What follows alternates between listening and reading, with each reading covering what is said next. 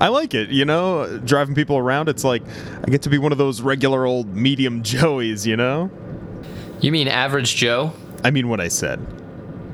That's our Uber driver Gareth talking. Last month, Gareth was head of one of the biggest financial firms in the country. But he and the firm agreed to part ways after they discovered that he had installed cameras in the drains of the office bathroom sinks. I got this thing where I like watching soapy hands touch each other.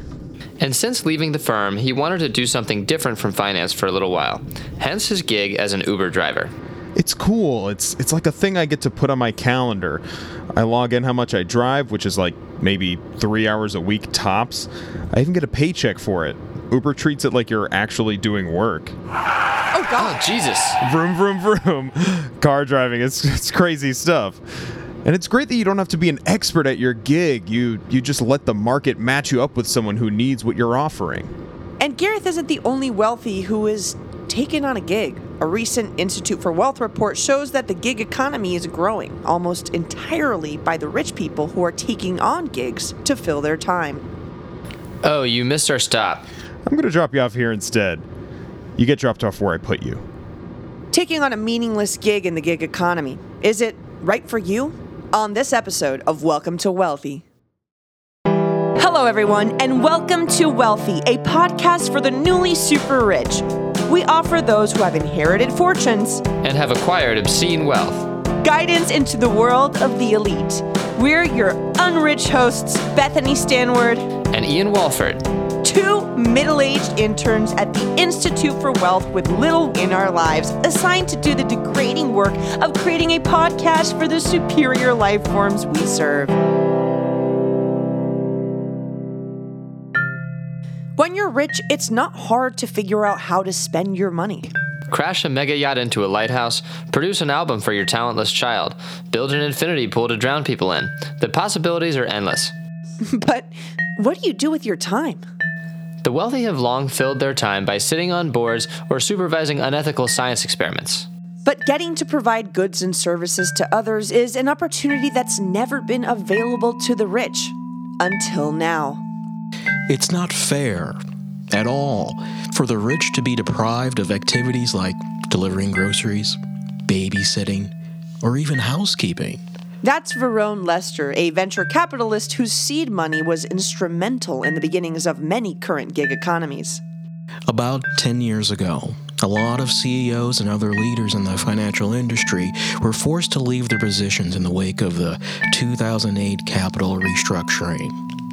As we know, the 2008 capital restructuring was when the financial sector voluntarily reorganized itself in order to expel unnecessary jobs and home purchases from the economy. Well, in the wake of the successful restructuring, companies like Uber, Postmates, and TaskRabbit saw that those departing CEOs want to spend their newfound extra time doing something they've never done before. Look at this. I'm delivering a pizza. Me, bringing food to people. This is nuts.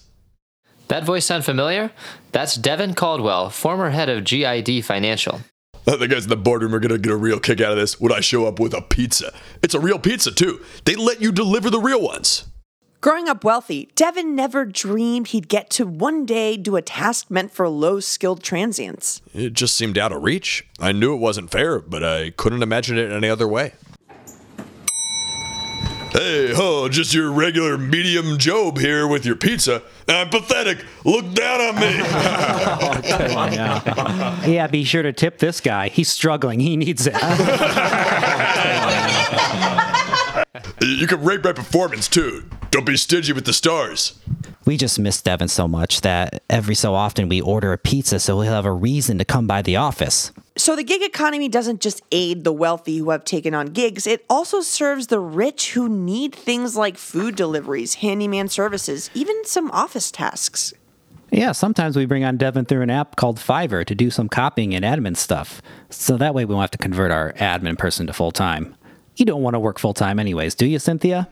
Take whatever hours you can give me. They just raised my rent. Again. I love it because it's like Devin still works here. It's great, too, that I get to set my own hours because I wouldn't want to do this for more than like three hours a week.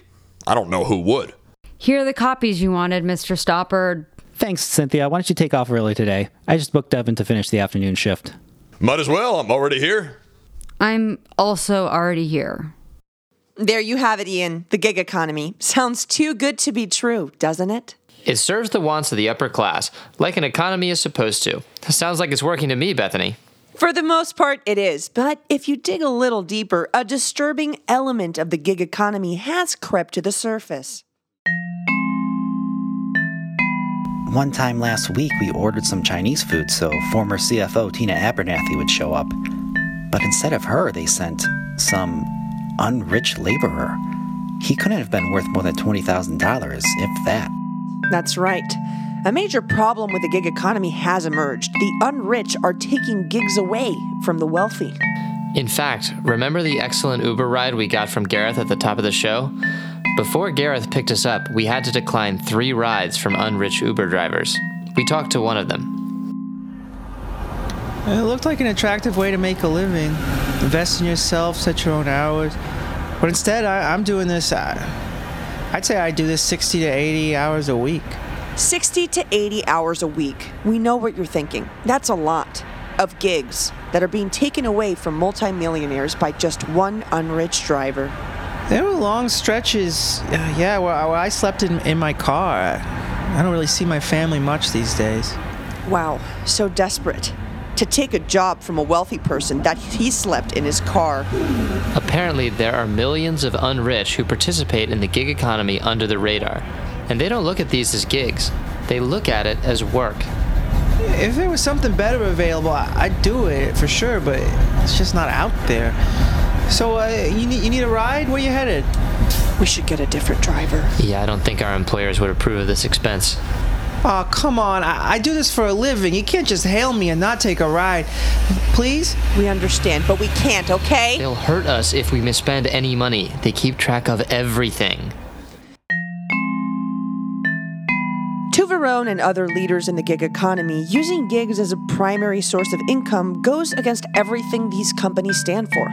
The idea that there are people out there delivering groceries or giving rides as a way to strive to make a living, it's sick. It should be affluent people doing it because it's their passion, because it's stimulating to them. But when lower class toilet people take these gigs, you still profit off that, right? Of course I do. As I should.